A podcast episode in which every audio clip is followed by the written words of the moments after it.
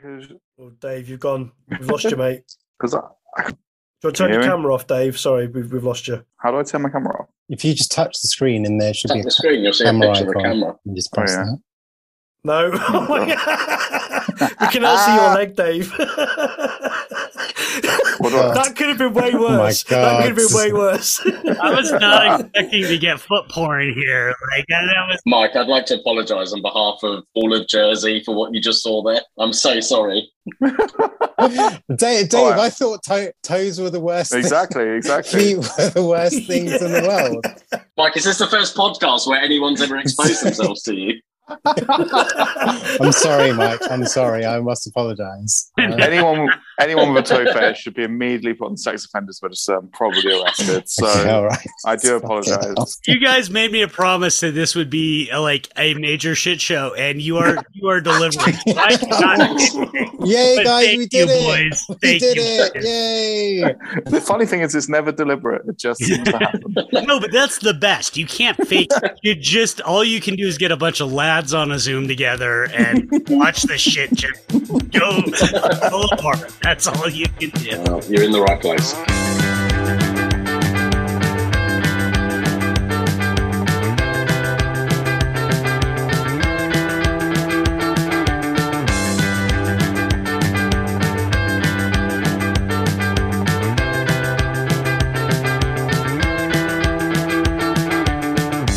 What's up, everyone? I'm Shafi Malik, and you're listening to the Who Dropped the Popcorn podcast. The premise is simple one of us picks a film that we know the others haven't seen, and we all come together here to discuss it. Joining us tonight is Dave McHugh, Konnichiwa. Andy Newlands, It's just a guy's McGill. Wrong song. Wrong song. That's the wrong song, mate. Yeah, that's the joke, isn't it? Whoever gets that joke, I'm impressed. By the way, Mike, that's a Jamiroquai joke, if you didn't notice. And I, have to, I feel like I have to explain the joke. Sorry. I actually did recognize it, so we're good. This is outrageous. Uh, and Kyle Hammond. What's that coming over the hill? Is it a monster? Is it a monster? Wow. And tonight we have a very special guest today. He is the host of the Action for Everyone podcast and the Moses of Action Twitter community, all the way from Utah, USA. The man, the myth, the legend, the amazing, the most excellent, Michael Scott. Oh no! They say he's got to go. God, God, Godzilla! yes, yes, mate. Woohoo! Going. What's up, guys? Yay. uh, how are you today, Mike? I am doing very well, thank you. I'm very excited to be uh, joining you, lads. I will. I would just so fair warning. I will slowly adopt uh, your slang and your terms over the course of this podcast. So it's just what I do. I, I absorb language. So I uh, will start with lads. Very happy to be joining you. That's good. Make Yeah, sure- yeah, yeah. Keep the accent though. Always keep the accent. It sounds better. Uh, yeah, if you don't understand any of us, just say, and we'll try and sort of, we'll try and sort of f- go put it into Google Translate for you, and uh, Yeah. The co- no Cockney rhyming slang. especially Kyle. Kyle's from the north. I mean, we barely understand him ourselves. So, uh, if, if you've watched Game of Thrones, man, you'll be fine. um, so yes, so for, to the viewers, if you're not familiar, but I'm guess I'm guessing that you are very familiar with Mike. He is podcasting royalty. Um, I'm sort of a bit starstruck, so that's why. Um, do excuse the nerves, but um, yeah. So, Mike, you host uh, the Action for Everyone podcast. Do you want to tell the viewers uh, about your podcast? Sure. So, uh, Action for Everyone's a weekly podcast. I am joined by the great, the the wonderful, the brilliant Vice Victus, and um, some fucking douchebag the director that directed Skyline, Liam O'Donnell. Um, no, I, I love Liam. I'm joined by Vice and Liam, uh, and every week we kind of talk about uh, the newest, what whatever new action movies are out that week, new trailers, news, and it's kind of just designed to be. You know, there's so many horror podcasts out there that talk about horror and stuff and and there just isn't that many that talk about action particularly like DTV and streaming action and so we kind of wanted to uh, create something like that uh, and uh, so yeah we just we get on we shoot the shit uh, we try and highlight some you know good movies that maybe people aren't seeing in the action arena and uh, mostly you know spend an hour and a half busting each other's balls. It's a Um, and it really is a great. It's a it, it is uh, an amazing podcast. So uh, I'm going to start talking about the podcast, and Mike. Hopefully, this won't make you feel uncomfortable because it probably will feel like I'm blowing smoke up your ass. But um, but uh, so I, I think it was about the end of 2020 ish. I kind of came across the, the podcast when it was called Adkins Undisputed, and I was thinking, oh, so it's basically it presented itself as a fan podcast of Scott, Scott Adkins. And um, I, I, thought, well, you know, I, I, I like Scott Adkins, so I'll, I'll, give it a try. And what I didn't prepare for was how fucking good the podcast was because it so what how it was regarding when it was the the previous format was that you would you know introduce the film you would sort of talk about um, all the credits of the film and all the people sort of that link to each film. So basically, yeah, sorry, each episode you go through a, a title from Scott Adkins' filmography. So yeah, so you start you start kind of talk about the credits and and, and so forth.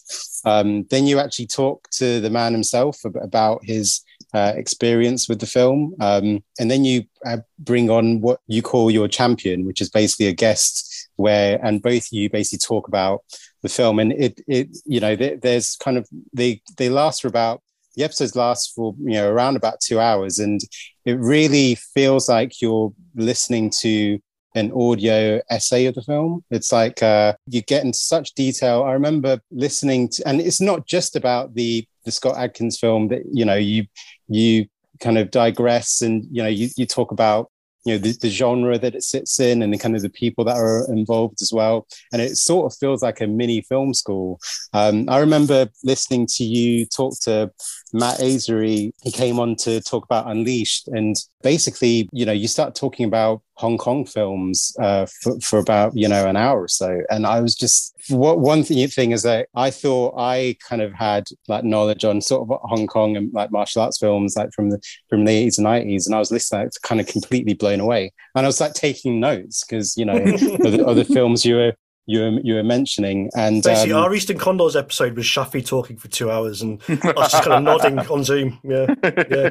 I, I was ripping off Mike though. I, I was I was mm-hmm. ripping off that episode. So. Yeah, you ripped it off well though, because that was a great episode, and I had a. Oh, that's, that's that's good to hear. Um, so yeah, so now what's happened is that um, you've changed the format of the show and the title of the show called Action for Everyone. And as you said, it's a it's a weekly uh, just sort of catch up on everything that's happening in the in the action genre. And it, I, I love the sort of the mentality of the podcast because the title's called action for everyone and it sort of opens our eyes onto you know what action movies provide for people that you know you wouldn't really sort of interact with day to day. So you, there was one episode where Vice Victus, one of you, one of the co-hosts in the show, he was talking about how each Michael Bay film kind of provided um, like an an insight into how he was and his experience with the military and how he felt about America in general. Um, you know, and and then you had Stefano Della Quinta. I think am I pronouncing their name right? Um, uh, they were talking about because because they're a trans person. They they were talking about how you know uh, Zack Snyder films help them kind of uh, understand their own identity, and so like those are two filmmakers, um, Michael Bay and Zack Snyder, which, if I'm being honest, I haven't really sort of got along with. But hearing that um, kind of just you know provides an insight to kind of a couple of filmographies that like I wouldn't sort of think sort of twice about. So yeah. um, um, you know, it really so I have to kind of give you hats off to providing a platform that can do that really. So well, and that was sort of our so when I started Adkins Undisputed, I I really wanted to try and make it an inclusive space. You know, again, horror, not the horror and action are, are at odds, but horror is, is so often championed for being this inclusive space. And action is so often regressive, right? I mean, our Yeah. heroes are fucking Steven Seagal and Chuck Norris and, and people like that. But the thing is, is over the years, I, you know, I, for those who don't know me and we don't get very, you know, I don't get political on the show very often. We don't, I'm, you guys don't get political, but I am extremely left of center. And, um, and so I, I'm sitting here reconciling, okay, I love these regressive movies, but I am not a regressive person. At least I hope not. And I can't be the only one. And over time, I have met many, many people who are the very same way because we can all come together in the joy of watching Scott Adkins kick somebody in the face. The pure physical beauty of watching a talented martial artist kick somebody in the face is is universal, you know, regardless of Yeah. how the movies are. And and so I wanted to we you know, Liam was really the one that pitched this idea. Uh we wanted to create something where people, yeah, gay people, women, trans people, minorities, whoever could still feel like they're heard and can also enjoy in the great art of cinematic ass kicking. And we're going to fuck up at some point down the road. I know we will. I absolutely know we will. Um, you know, but we're going to keep trying and we're going to keep trying to make that space where that fills and keep trying to highlight stuff. You know, we did, uh, we all went off. We, I got to introduce Liam to, uh, my beloved war with, uh, Tiger Shroff Yes. and Rithika Roshan, you know, Yes. and, and, and, and his mind was blown by what Indian cinema is doing right now. yeah. you know, and Yeah. so we're, we're going to keep trying to do that. Uh, again, we're not going to be perfect. We we're, we're, you know, Vice is, is black, but Liam and I, if we were any whiter, we'd be transparent. So, you know, we are still coming from a position of privilege when we're talking about these movies. So that's why we do want to try and elevate voices that aren't our own and, and we'll keep trying to do that. But, um, and also for those, you know, wondering, yes, Adkins Undisputed is coming back. It's still under the umbrella. I just, as you mentioned, Shafi, part of the reason it's so good is because it takes me 20 fucking hours to do an episode and I haven't had to do it yet. Um, and so, but it is coming back. I do have some episodes banked. I just need to do the intros and the research. So I, I'm going to finish that project. Uh, I don't, I don't want to leave it halfway done, but, um, but yeah, thank you for all those kind words. That that really means the world to me, man. It, it you know, you and I have we go back a couple years now. We we met right around the time I started Adkins Undisputed, and uh, you know, your friendship has been one of the high points of my last few years. So I really appreciate you saying that. Mate, big up. Awesome. Blah, blah, blah, awesome. blah, blah. Right, Shaf, I, can- you've never ever said anything that nice to me, and I've known you for decades. So, do you want to give a little five minute spiel No. on me, and then Carlin? No, no, let's let's have the conversation. Well, because you've never but said Andy, where- like.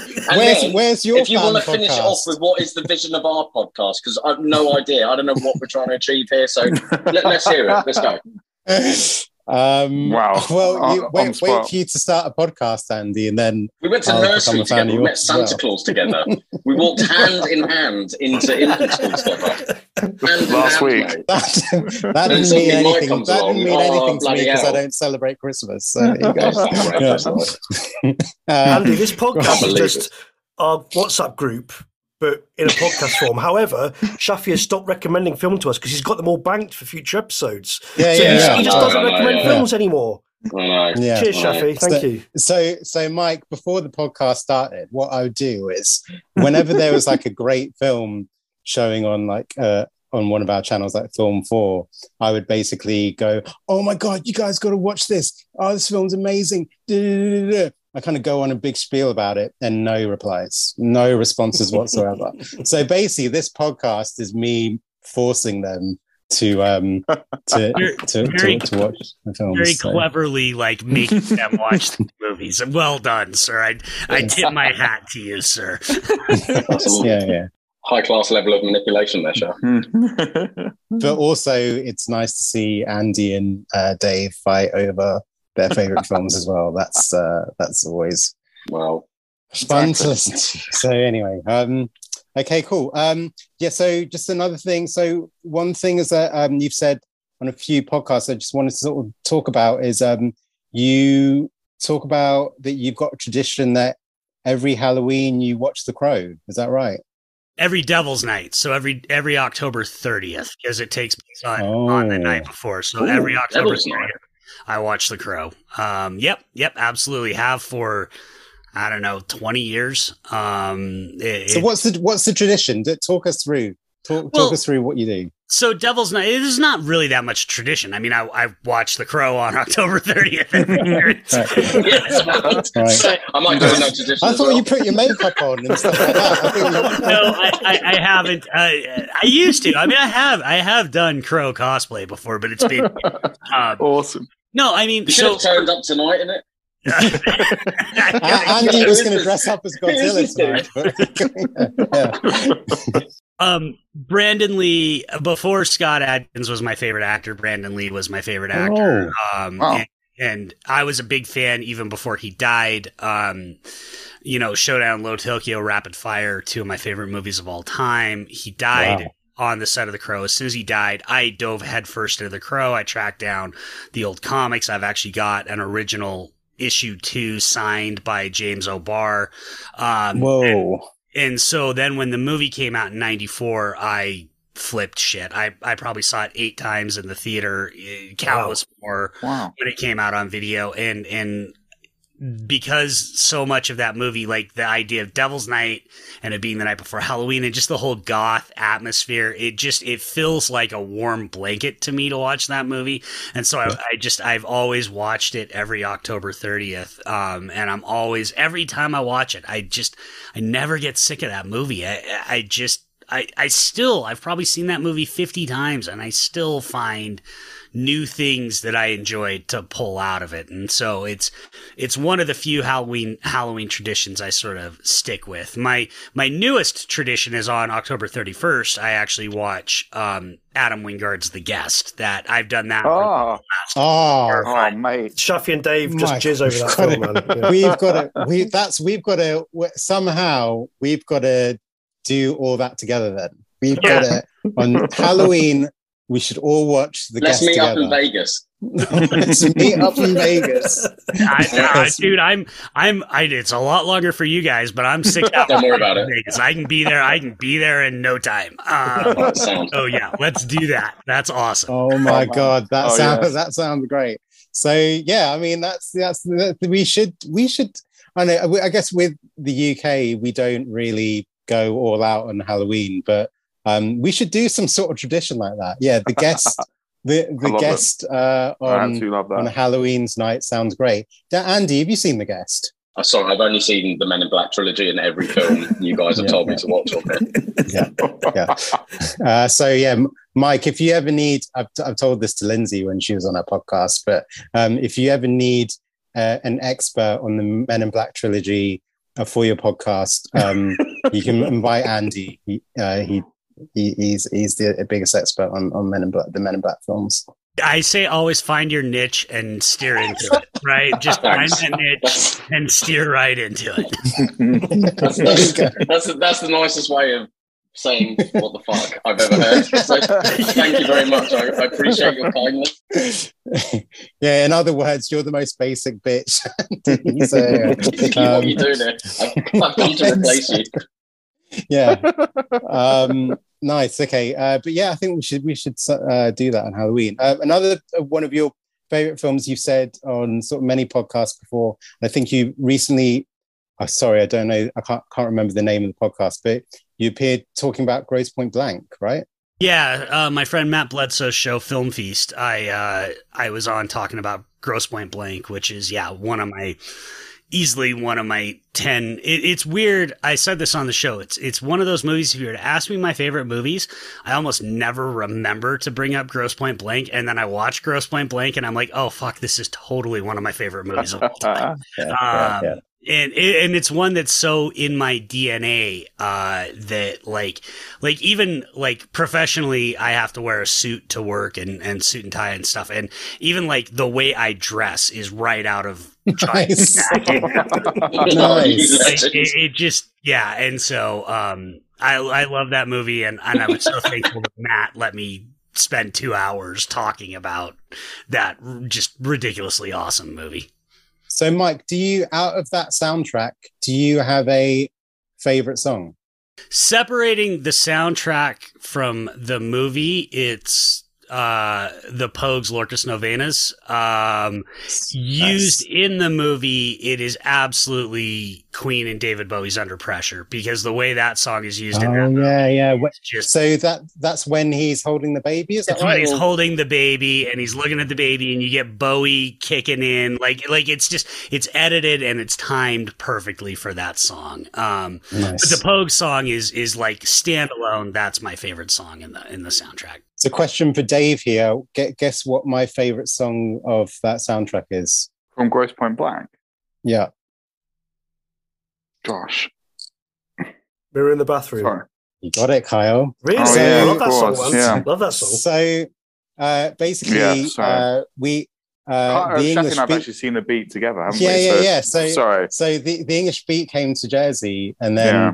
I, I said to Dave, I said, "Man, the beat are coming to, to Jersey. Do you want to watch them?" And you're like, "I don't, I don't know who they are." And then uh, and then I remember like playing you that Yeah. scene of of uh, oh, you know, yeah, and reminding you of that song, and Mate, and yeah, we ended up going to the gig. Yeah, yeah, and they play that Right. in the encore as well. I've always thought that's one of the coolest scenes in cinema history. So he, he John Cusack goes to his old locker, finds an old spliff, kind of crumbles it up in his hand. Then Benny the Jet comes around the corner all of a sudden, tries to kill him with a gun, fight, mirror in the bathroom.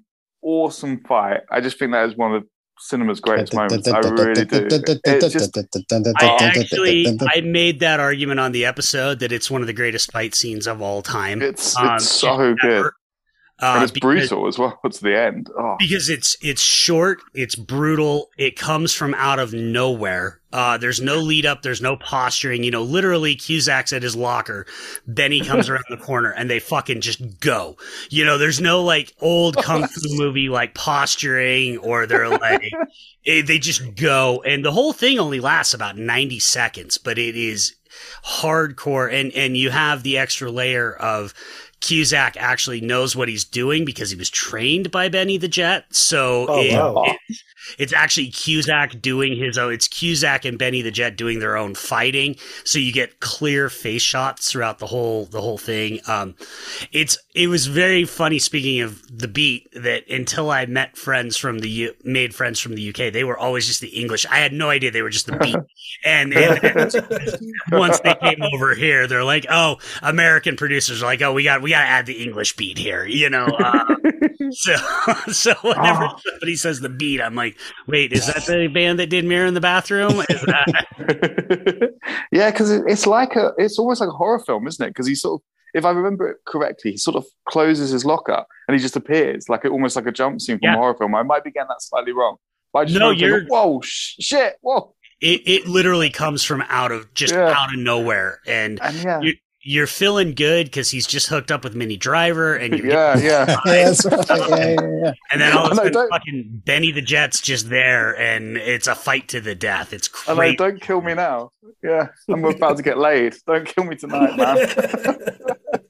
Oh. I might have to stay up late and watch that tonight. Oh, what a yeah film. it is a it's a great film it's an awesome film okay great um so okay let let's get on i mean i can't really think of a segue to um from to move from grosse pointe blank to shin godzilla. So i'll just ask you dave could you quickly do your godzilla impression so that we can move on to godzilla Is he just going to expose himself? why did you bottle it go on do it again No, I can't. I can't. If you're going to do it. Eh! No, it's not there. I'm so sorry. what was that i don't even know what that noise I used to be able to do it, but I can't quite commit to it. I don't know what it is. I had a long day at work today. I don't think I'm quite there. He used to the, the, the neighbours hate him oh, anyway, man. They'll fucking hate him even more. Start screaming Godzilla noises. I actually thought Mike had just fucked off then and been like, fuck this. Uh, I, thought Mike, I thought Mike was like, well, Dave's bottled it, so I'm just gonna leave. I'm so I'm out of here. Yeah, yeah. I just saw him get up and walk away, and I thought, well, that's it. We had royalty for 20 minutes. We fucked it up. Never mind. Yeah. I'm so sorry. yeah, let, oh well, that's fine. That I mean, a, te- I a remember you. tenuous link at the best time. times. I it was remember awesome. during the for, for the 1998 film, you used to do that impression at school a lot. So I think that's then my why, voice uh, broke and I couldn't do it anymore. what, when you were 16? Like I'm still grab waiting it. to go through puberty. I don't know if my microphone will pick it up. It's a Hallmark ornament that makes Let's hear it. Don't- Yeah, that's it. Oh, awesome. Fucking kids. My That's childhood, great. 80s, that's 80s childhood right there. That's oh, awesome.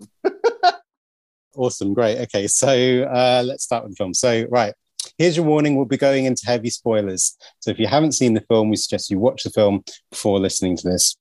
Here's another warning: the film that we'll be discussing is Japanese, so we apologize if we mispronounce any names involved in the film. We're sorry. Mike has chosen 2016's Shin Godzilla, uh, written directed by Hideaki Anno and co-directed by Shinji Higuchi. The film is a loose remake of the 1954 original Godzilla movie as the iconic monster wreaks havoc in Tokyo, Japan, and focuses on the government's attempts to deal with this disaster. Uh, so, um, just to let you guys know that Mike basically gave me uh, a list of films, and they were all great, but a lot of them we because we're UK peasants, we can't, we don't have access to, we don't have access to most of these awesome films. So, um, but Shin Godzilla was the one, and and the thing is, is that I was quite excited about that choice because uh, even though I could say I could kind of confidently say I'm familiar with Asian cinema, I guess um, kaiju films is sort of like a big blind spot for me. So it, it's good to be sort of introduced to this. But Mike, what's your history of this fi- film? What, why was this on your list? Um, so I am Godzilla and Bruce Lee are kind of I, I've told this story on on other shows, but I have an uncle who was uh not terribly older than me. You know, he was 17 or, or when I was born. And so he was like 22, 23 when I was five. And he and my aunt were my kind of babysitters. And because he was that age in the 70s and early 80s, he was all into Star Trek and Godzilla and Bruce Lee films and martial arts films and stuff. And so he kind of helped shape me into the person that I am. And so Godzilla has been with me my whole life. And, and like things that are like that, you, you, you fall in love, you fall out of love, you take some time off, you come back, you know, you do, you sort of ebb and flow as it goes. But when this one came out, I, I wasn't a huge fan of the Gareth Edwards, the 2014 Gareth Edwards uh, American version. Um, and then this came out, and knowing that it was directed by Neon Genesis Evangelion's Hideaki Anno, I was like, I got it. This is gonna be bonkers.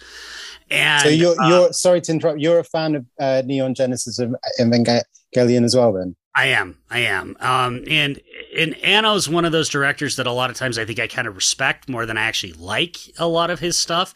Uh, but I, I like that he's just he's he's he's like David Lynch. He's working on a level of creativity that so few other directors actually are. Um, and so when I found out he was doing a, a Godzilla movie, um, you know, as soon as it was available for me to see here in the U.S., I saw it, um, and I am, you know, my favorite Godzilla movie is the 1954 original, and they've tried to sort of redo that in various ways, and this was the first one that I really felt like nails that same vibe. Um, and so, yeah, when I saw it, I just I flipped shit for it, and and so it was one of those that when you asked me for suggestions, it was one of the first ones I thought of because Oh, uh, nice.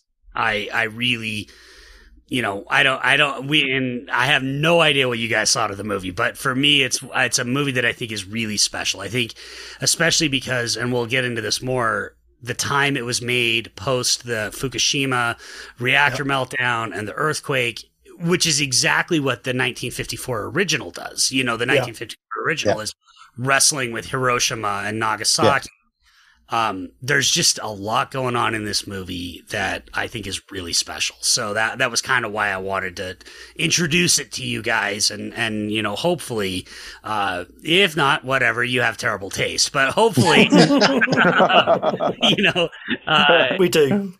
everybody everybody can kind of at least see why I like the movie, even if Yeah. they don't. You can see why I might like the movie. Uh, thanks, that Mike. So, Andy, we're going to do. If I asked you to recap the film, but it's going to be different because it's going to be Oh my god, what do you mean? well, it's going to be a collaboration between me and you because you're going to do the recap of the film, but I'm going to provide the soundtrack of the film. It sounded a bit like Simon Says by Pharoahe Monch at times. I was like, wow. Oh, As he's coming out of my the sea. I was like, Godzilla's just like, fuck you, fuck you, boom.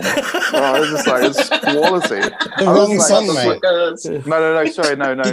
get up. Shut the fuck Okay, up. right. Sorry, yeah. so, uh, Andy, would you like to start? I don't remember any of those lyrics in this film. Sorry about that. Okay. So sorry. What, what's going on? You're going to rap over this. I'm not going to rap. I'm not going to rap. here? I'm going to do the like Godzilla theme. I'm going to do the Godzilla theme while you uh, Okay. while you do just to make, give a dramatic effect to it. That's all. Okay. All right. All right. Sounds. Hey, hey, hey, what's that you say? It's Andy's articulate analysis.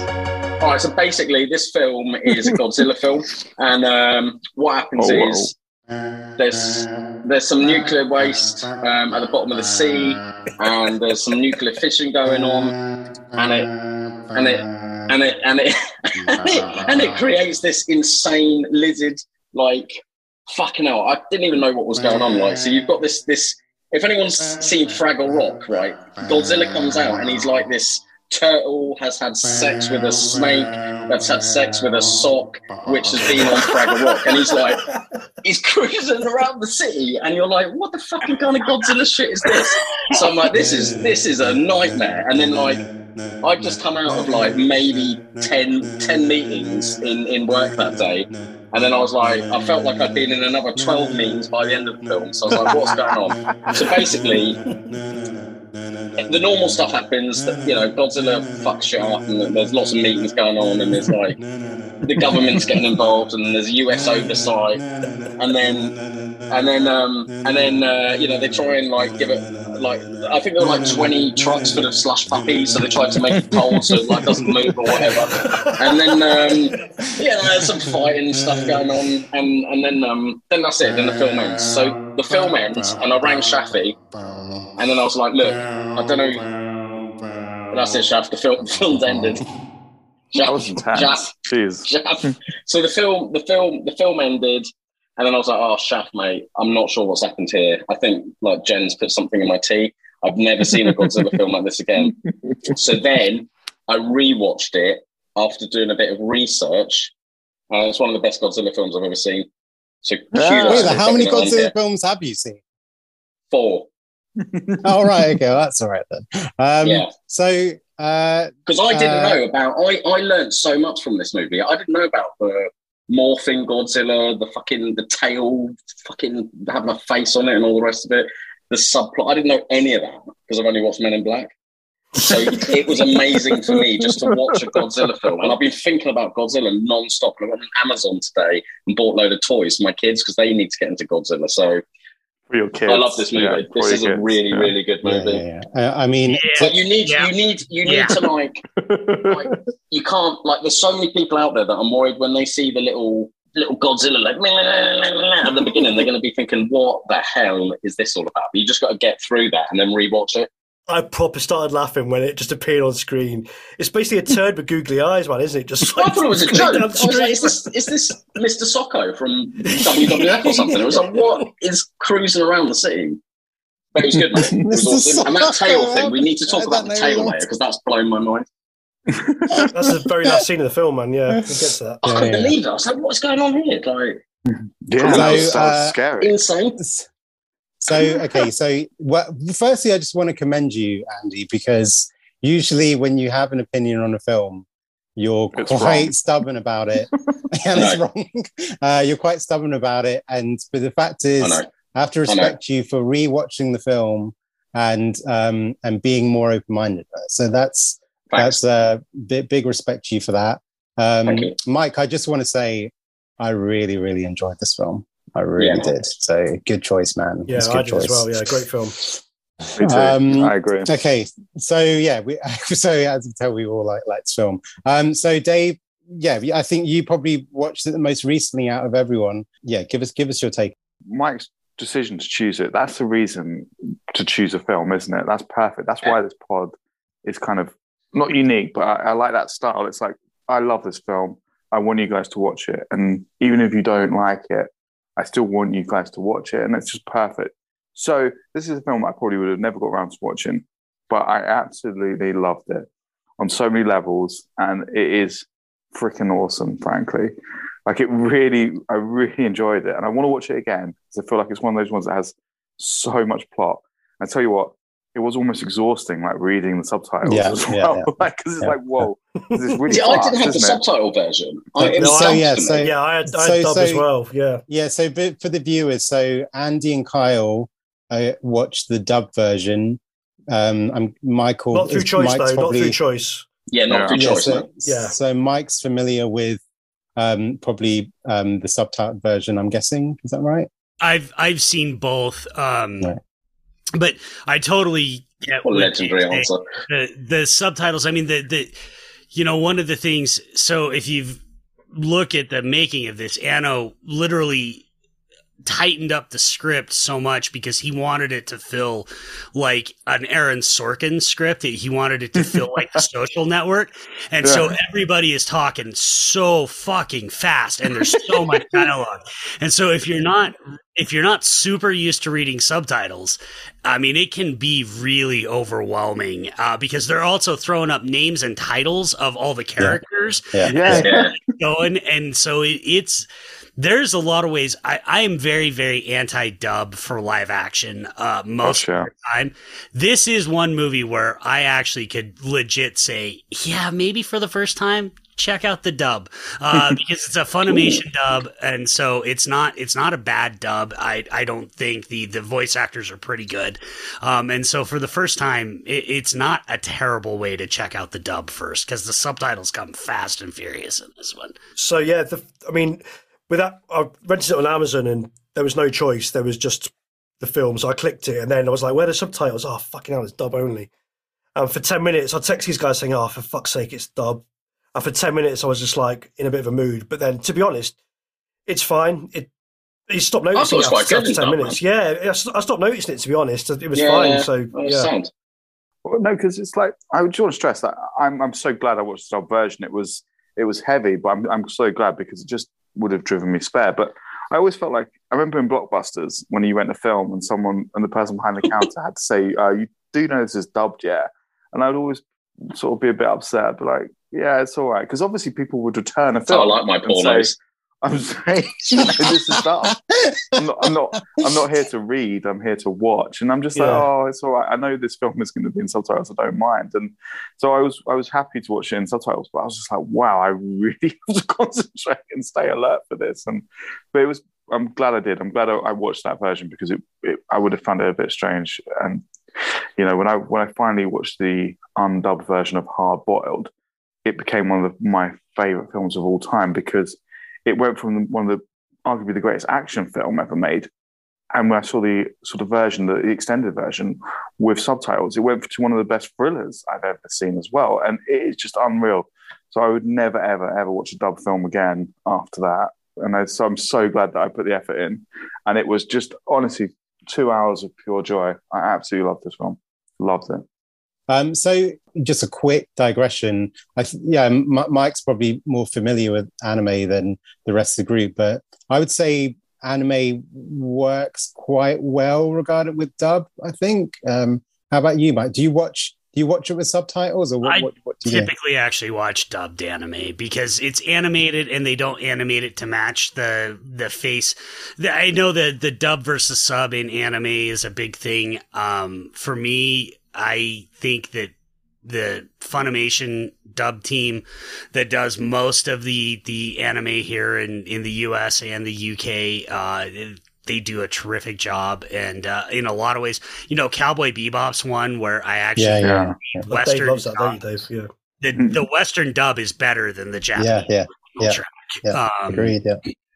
So, but live action, it's more tricky because you actually do have mouth movements that just don't match. And we all tend to remember the old, you know, Shaw Brothers dubs and, and stuff Mhm. like that. And, uh, and especially those of us that got into Hong Kong cinema in the 90s where you got truly a tr- you know I, I remember the very first like dubbed version of hard boiled i saw. Chow yun fat was australian and, and- you know you're just kind of like that's not but but you know modern dubs aren't terrible. I'm still very pro subtitle and and i do think it's worth the effort but for a movie like this where the dialogue is so fast and it's so dense i, I don't the only reason I would recommend the dub is just because I don't want somebody to miss out on what I think is a truly amazing movie just because they get 10 minutes in and they can't keep up with the subtitles. Uh, my wife is a perfect example. I love her to death, but she didn't grow up watching subtitled movies.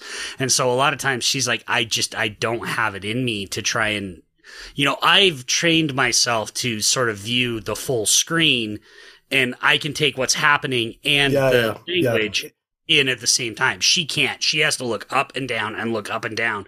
So this is one with her. I haven't watched this one with her, but this is one with her where I'd probably watch the dub with her first because I want her to watch googly eyed turd Godzilla Yes. and not be distracted.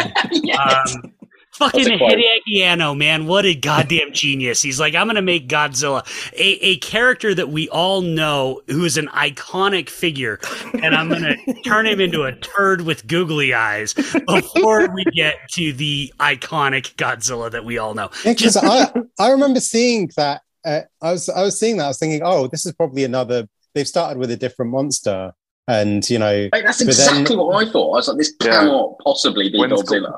This is Yeah. Godzilla's lunch. That's I what didn't know this was a thinking, that's reboot. Yeah, Godzilla's I had no idea it was a reboot. I thought, oh, Godzilla's going to come Right. and fuck this guy up, and then because he comes to save the day. Like, I've not seen loads of films. Well, I've, he's a good guy. Is he now? I don't. I don't really know. He's Um, Godzilla Yeah, it's like interesting. a good guy. I've always deemed Godzilla as, as um, the savior of humanity. And then I'm like, well, maybe that's because I've watched too many American films. He's a complex character, misunderstood, I guess. Yeah. well, I get yeah. So I guess the how he's been like portrayed, I guess, regarding Japanese the Japanese way and the American way. I think the American way have sort of made him more. They've attempted to make him more Heroic. heroic where the the Japanese, well, I, from my understanding, anyways, that the the Japanese versions mainly kept him kind of villainous. But may, Mike, made you want to talk about that?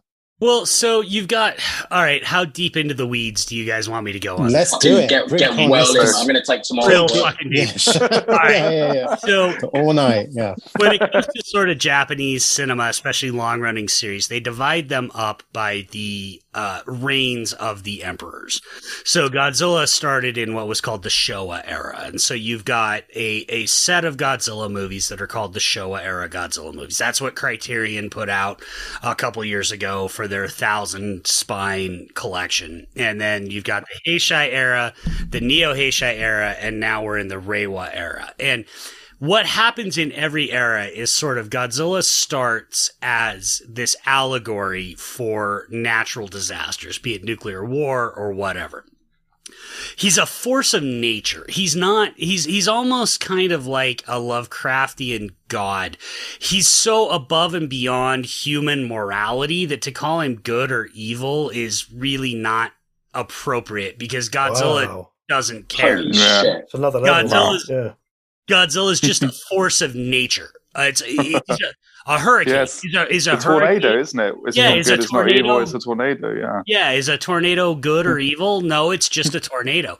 but then inevitably as the series goes on, he because he's so popular, he gets the, the, the edges get sanded off and he becomes a hero. And, and, and, and that's ultimately at the end of the day, Godzilla is always going to be a hero because they're going to bring in these monsters that are worse than Godzilla.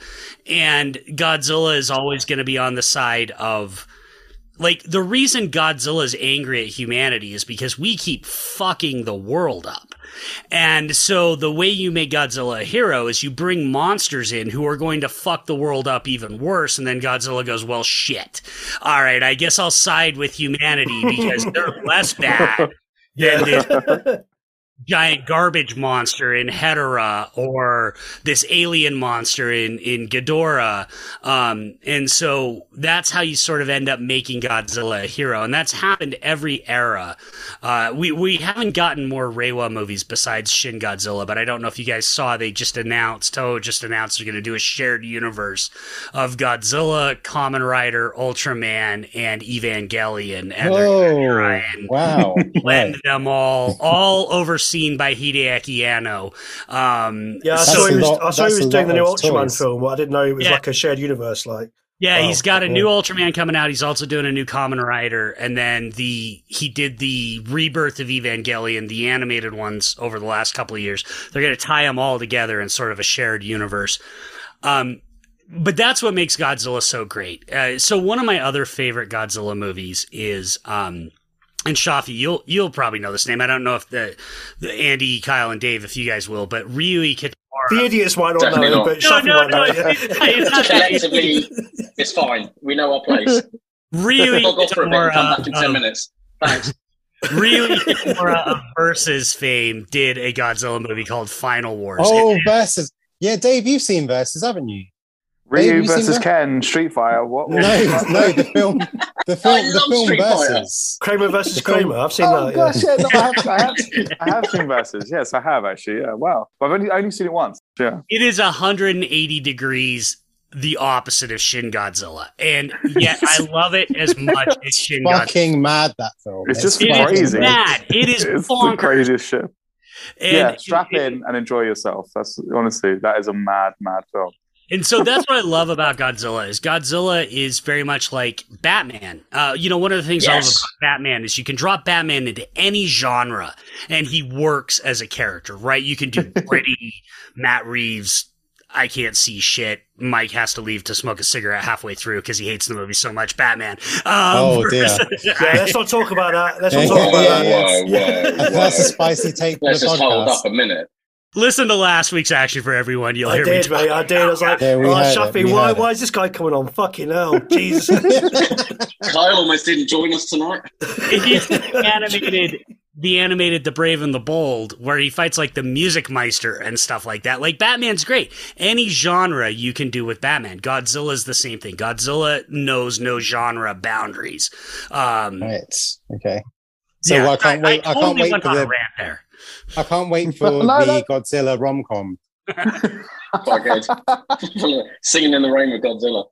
exactly. Yeah. Yeah. Um, okay, so the thing is that we've been talking about Godzilla, Godzilla, Godzilla, but the thing is, what surprised me about the film, and you know, if you look at the posters, obviously it's going to show the monster, and it's just in, the monster under over a, a red background, but a lot of the running time is just blokes, well, people in rooms talking, and uh, and that's what sort of surprised me. I was like, oh, right, this is actually completely different to what uh, I thought uh, a Godzilla film would be. And it feels like um, it doesn't really feel like a monster movie in a way. And, and I mean that, I don't mean that in a derogatory sense to monster movies, but uh, I think I sort of really, it sort of was a nice surprise.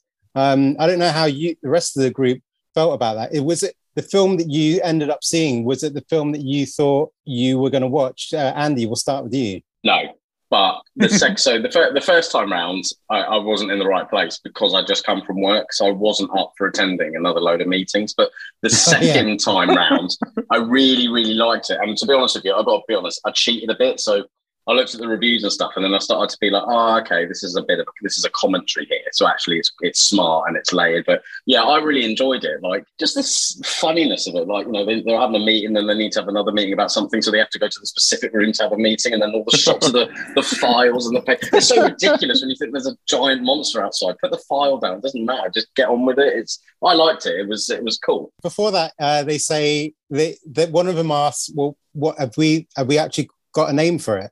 And then they said, oh, actually, we've got, got some experts that are actually going to have a meeting to actually uh, decide what to call it.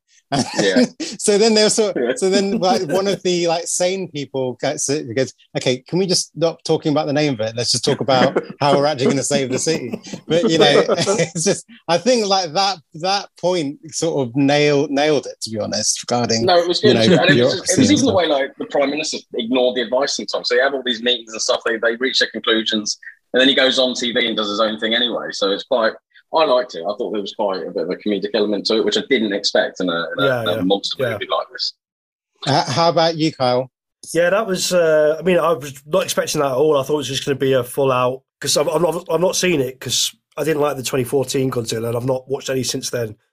But apparently, Godzilla vs Kong is literally just fighting for two hours. So I thought it might just Yeah. be a full out, especially because like Mike chose as well. I thought it might be a full on action film, but no, it's very much like a satire, isn't it? Political satire, and yeah, just these guys like these guys in a room just like arguing and I just really got like vibes of the pandemic, man. Just you know, like shit's going down. What are we going to do about it? Oh, I don't know. Yeah. It's like Boris Johnson in his press conferences and Trump in his press conferences. You just you know that some people behind them are just going, "Oh, we don't really know what's happening. Just just go and say this because we don't fucking know." You know, just they left everything too late. It was all hearsay Yeah. and just a bunch of When, when, when he's really, like, wasn't it it? definitely, it definitely won't come on shore, and then the guy walks up to him. It's like, oh, it's just, it's just exactly. Yeah, One- yeah. It's that was so comic funny. comic gold. Comic Well, gold. one thing I will will say about it is that, as opposed to well, as opposed to how I feel about Trump and um, and Boris Johnson, it really doesn't feel like it's taking the piss out of those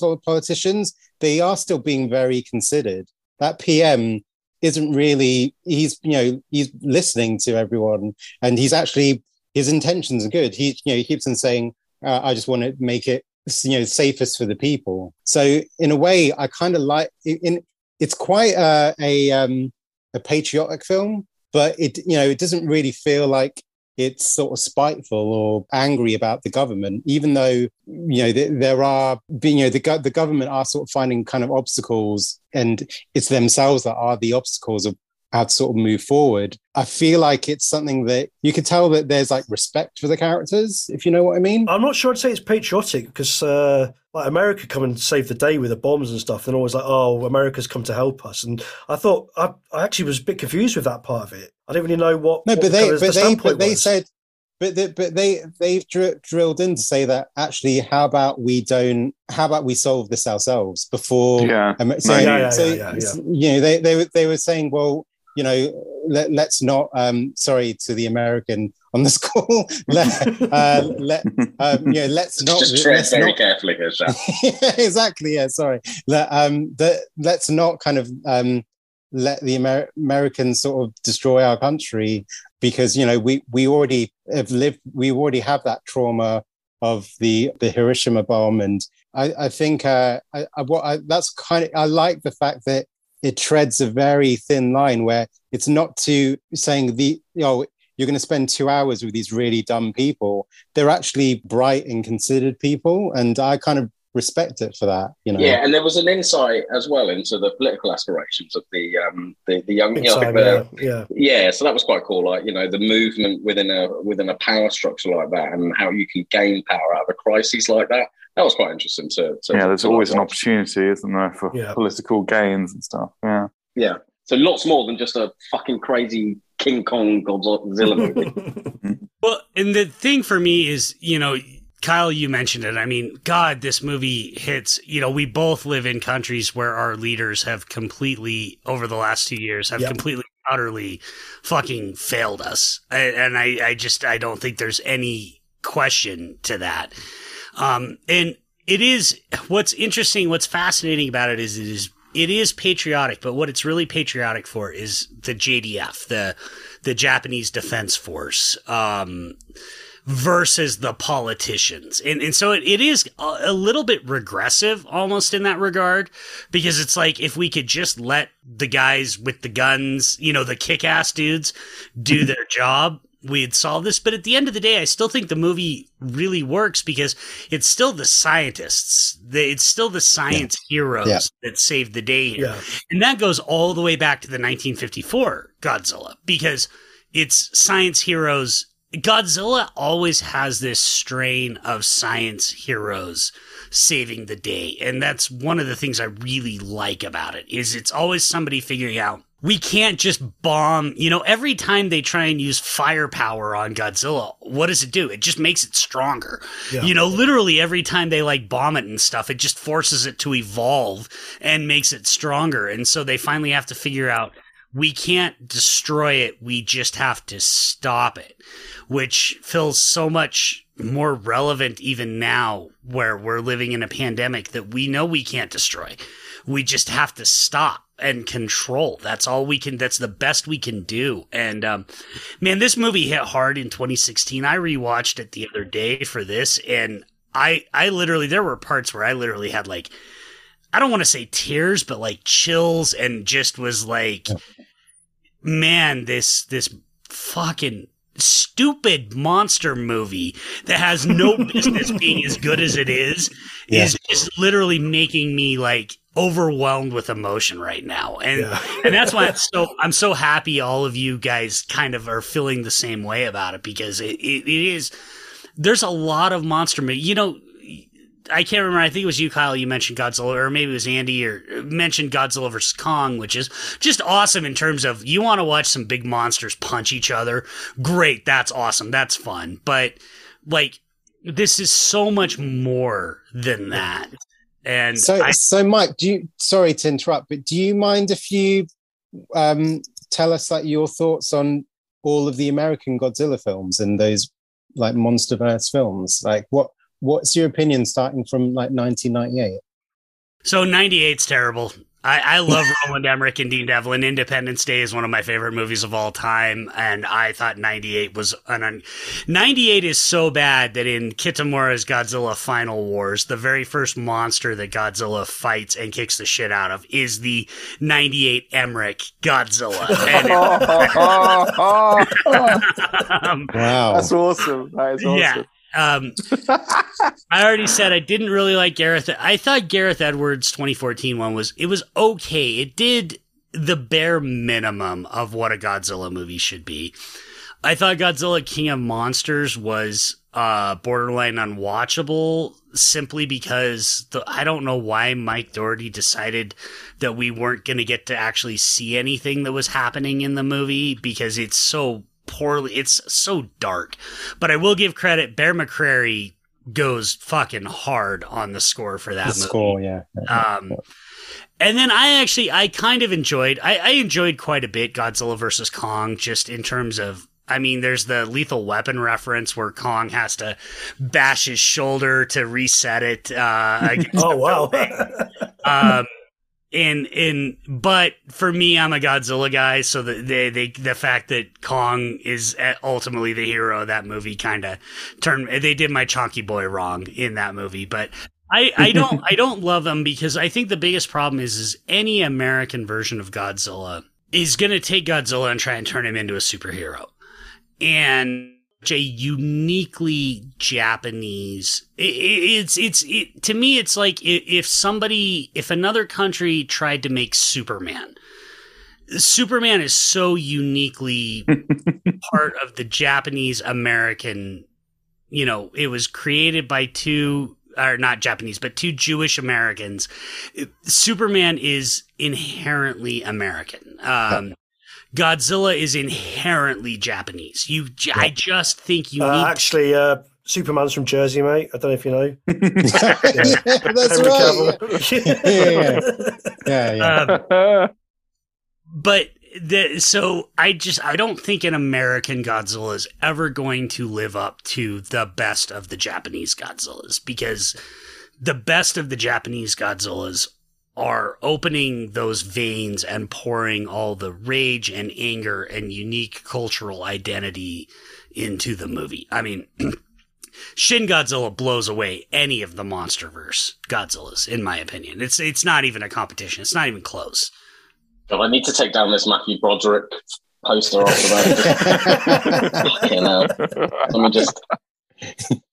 uh, I mean, the thing is, is that one thing. So I've only seen the '98 and the 2014 films, and the, which is what made Shin Godzilla refreshing is that those American films they like focus on these characters who they're sort of like about them trying to find their family and and you know like like uh, and it, uh, that's why I've sort of been sort of turned off from sort of kaiju films is because I'm more in I'd be more interested in just watching monsters fight but then this gave me something it didn't give me either of those those and it Yeah. gave me something really refreshing but I mean yeah I remember watching 2014s and going why am I looking at Aaron Taylor Johnson's face like why am I, why am I spending the running time looking at his gormless uh, face when I want to I want to see Godzilla.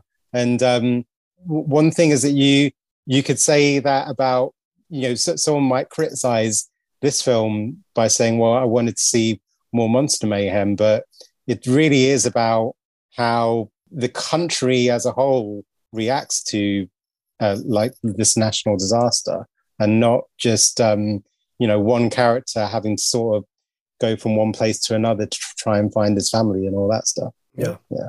Well, and for for me too, you know, without going into too much detail, I work for the government, and so I am very Me too. familiar with and me, government. yeah, and me. so we're all very familiar with government bureaucracy, and man, this movie like that bullshit of you got to have a meeting to have a meeting and stuff. it fucking oh my god, it, it hits. So you literally have a giant radioactive lizard outside your door, and you're fighting over. Like what you're gonna call it, like you guys mentioned earlier, or whatever it is. It's like it's so absurd. And it's so but there's just such an inherent i love the way this one this is the one that is the cl- to me of all of them that is the closest to the 1954 original of there is this underlying level of tragedy because all these people who are more interested in their power or their prestige completely fuck up how to handle this. And then you have a couple of science heroes who are like you know finally get the chance to do what needs to be done.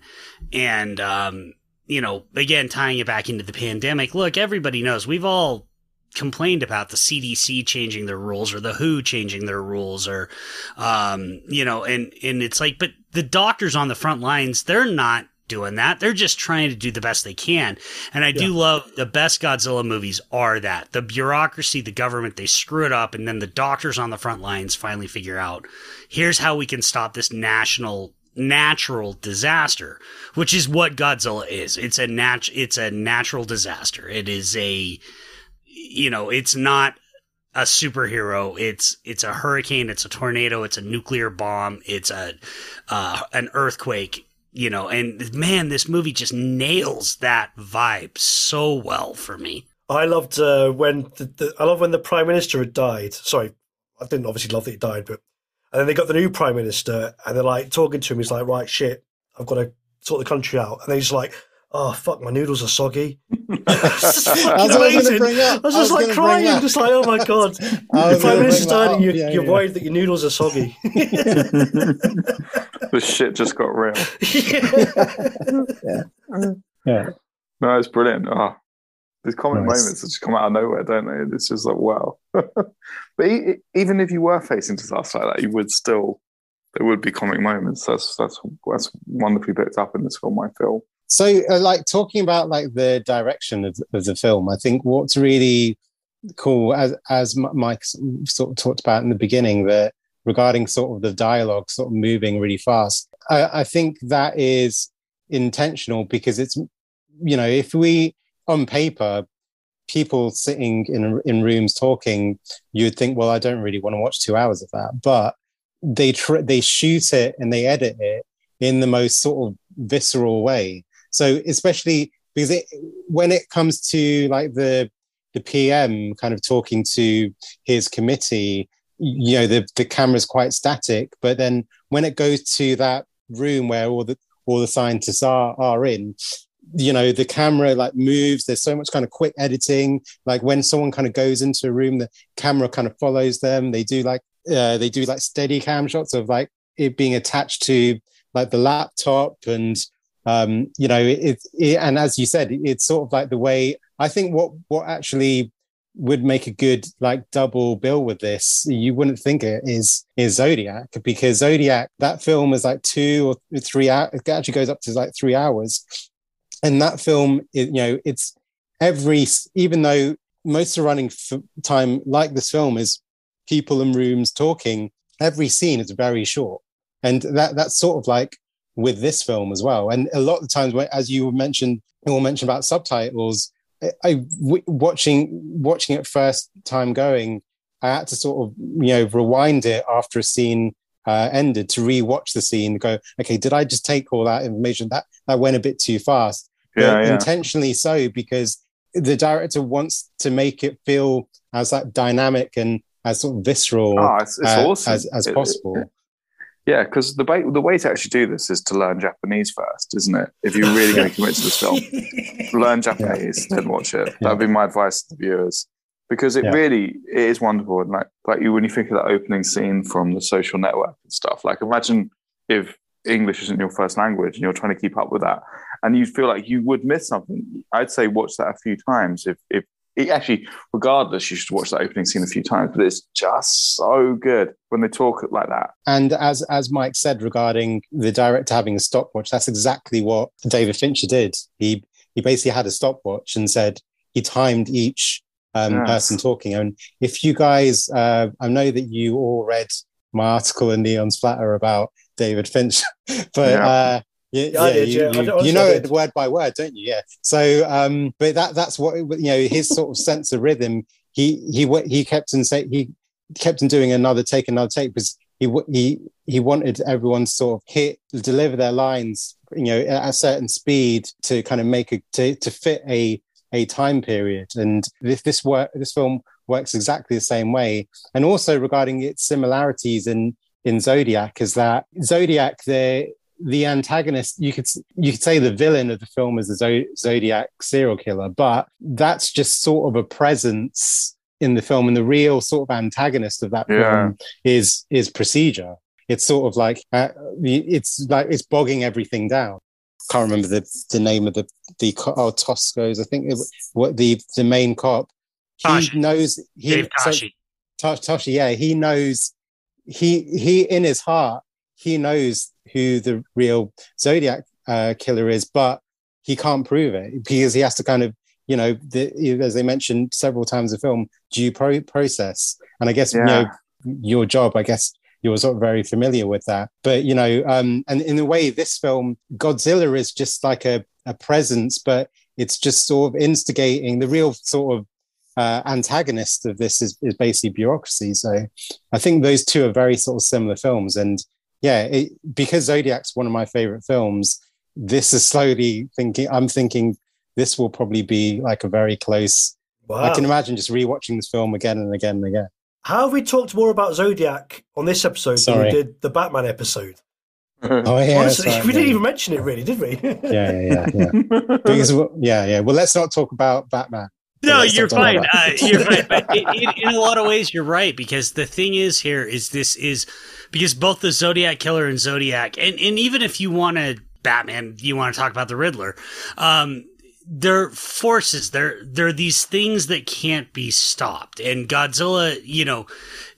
Godzilla can't, you can't stop Godzilla. You can't stop earthquakes. You can't stop thunderstorms and hurricanes and tornadoes. All you can do is prepare. And that's what I love so much is it really illustrates how badly so many of our governments are prepared for well and the last 2 years has just proven this point how badly our governments are prepared for catastrophes because i i it's Godzilla is not something you can just shoot or bomb. All you can do is freeze it, run a bunch of trains into its ass, and, and Yeah. That's Um, such a good you know, scene. and uh, you know, and hopefully freeze it before weird humanoid Godzillas start popping out of its tail. oh man, but you, Oh, but you- please. Can you, you explain to can't- me what that's all about? yeah, I absolutely can. If you if you really want me to, I can because they Yes, let's talk hear it. They talk about that Godzilla is a, a new form of life that can reproduce asexually. And we know based on turd, sock turd, googly eyed So basically, the if you look close at the things coming out of the tail at the end, Godzilla was about to give birth to a whole, whole shit ton of Oh. new Godzillas that start as humanoid and then they will eventually evolve into Godzilla. God. So literally, Oh wow. It was an extinction level event that got just in the nick of So, time. yeah, because that's why they were kind of justified when all the other countries were like, you know, we're going to have to nuke these people. We're going to have to nuke it if it's going to reproduce. When they were doing the reproduction thing, it's like, whoa, this feels like aliens now, and we really are in danger. Oh, oh And, and has that another- always been a part awesome of bit. Godzilla back, even back from the fifties? No, that's a new. That's that's mad fucking genius Hideaki Anno bringing that bringing that to the table. That's that's a new. I don't I don't know if you guys have ever watched Neon Genesis Evangelion, but he No. he is so enraptured with the idea of the end of humanity as we know it and what sort of the next evolution of of humanity will look like and stuff. So that that that's that is not a Godzilla. That's that's new for this movie. That's Wow. not Okay. like but that is still also that mm, that Anno just brilliance that he brings to the table that I Yeah. love. Because that was such a mental way to end it. It just felt like a fuck- like you think like oh, it's finished, it's finished, and then you see that and you're like, what the fuck? And then bang, movie's Yeah. over. Yep, yep, yep. And you go right into that. I also love one of the things I have to shout out. I love that he he a reused some of his Evangelion score, but also Yes. did not re-record Akira Ifukube's 1954 score because he's like, yeah, no, uh, that's already a perfect score. I'm just gonna fucking reuse these. like, you know what? Yeah. Because sometimes shit is just good. Don't reinvent the wheel. Just, just if shit's good, just fucking use it. Why not? you know, the sort of horror film that leaves leaves that whoa, whoa, whoa, whoa. You thought it was over, but you know, I, I, I do quite like those cheeky little extras going. Oh, quality. You know, Yeah, well, you love it, man. You love never like when a, uh, a There's film ends and they're more like, "Oh, you think that the Riddler was good? Here's the Joker." I knew that. I knew you were going to make that. point. Oh, it's God. different. It's different when it's not horror. It's just like yeah, you know, not necessarily a kind of sequel bait, but just a ooh, nope, nope, nope. Didn't quite finish. Like the end of the thing, 1982 and stuff. You know, it just, I love it. I love it. Man, I love that ending of the thing. Oh, yeah. such This good, is- such a great ending.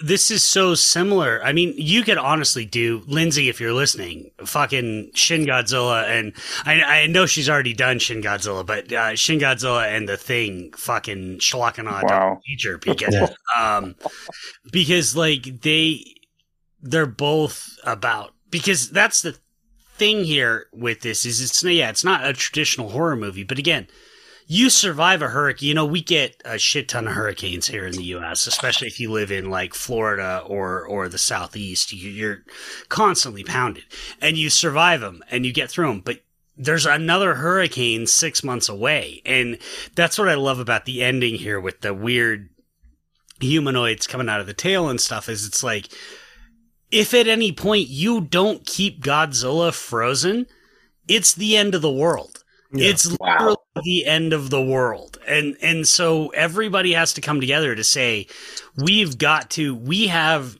the most destructive weapon on the face of the earth and we have to keep it contained because if we don't we're fucked. Uh and uh and that that just it hits so hard at the end of that movie in terms of there's no win here. There's just survival. And and that's the best godzilla movies to me are the ones where there is no win. You just we survive we survive we somehow either stop godzilla or turn godzilla away but all we do is survive uh, Well, we man, don't- that's like real, man, with Ukraine and shit going on now. Like Russia Yeah. saying they're getting the nukes prepared and that. It's like, fuck, man. no. Yeah, no, one, no one wins, do they? Yeah. No, yeah, yeah, no, there is no win when you're dealing with nuclear weapons or weapons of war or natural disasters. The win is, or fucking pandemics. The win is you wake up tomorrow. Yeah. And if you wake up tomorrow, that's your win. And and this movie Fuck. for me nails Yeah. that so fucking hard. Yeah, because even during the film, it's a bit like, oh, is Godzilla coming back? Where are they gonna? Where's he gonna resurface? Can we find him and stuff? It's just like shit. It's just offshore, and you don't know where he's gonna land. It's almost like Jaws in a weird way, and it's just like, oh man, the tension was always there throughout. Oh, loved it. Another thing is the that process of um, freezing Godzilla. So that I, I believe that they use that same process in the Fukushima nuclear disaster. So Oh wow, okay. yeah, they actually use that uh, you know very like similar vehicles in order to What, like like, liquid sustain- nitrogen or something? To, Yeah, to- yeah, yeah, to- okay. freeze everything. Yeah, Yeah. that's from my, from my understanding. So- anyway. Something I read, and I can't remember who it was, that uh, Japan's national pride is their trains. Um, so they use the trains to like blow the shit out of them, didn't they? Before they did all that. Yeah, Yeah. Yeah.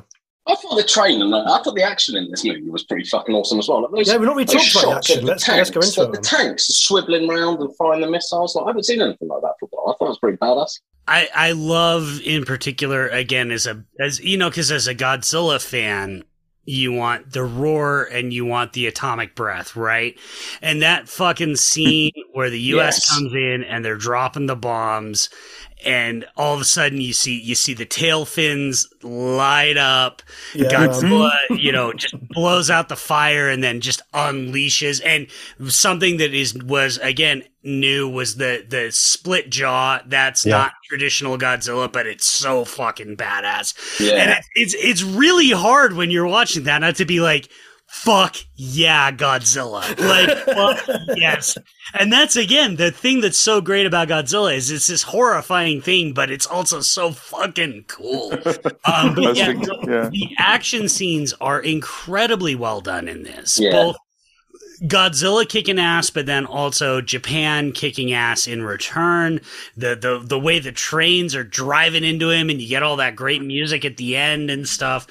Um, yeah, yeah, I mean- yeah. yeah. there's a lot of awesome. fist pumping to go on. I, I I feel like we've talked about this like this is some depressing, dour, awful, you know, slog of a movie, but it's not. It's fucking cool as hell. Yeah. yeah. Yeah. Well done, Kyle. So well done. Kyle. I know because I was thinking Blade Two when I first saw his mouth open like that. I was like, shit, that's like Blade That Two. bit where he And I fucks up the helicopter, like out of Independence Day as well. Did they reuse? So I've not seen the original uh, 1954 film. I know you said to watch it, Mike, but it's not available on streaming here, so I, I couldn't watch it. Did they? So it sounds to me like the noises that Godzilla makes, but also the the explosion noises all sound very kind of like compressed, like from they could have been from tape. So did they reuse all the original sounds then for for this?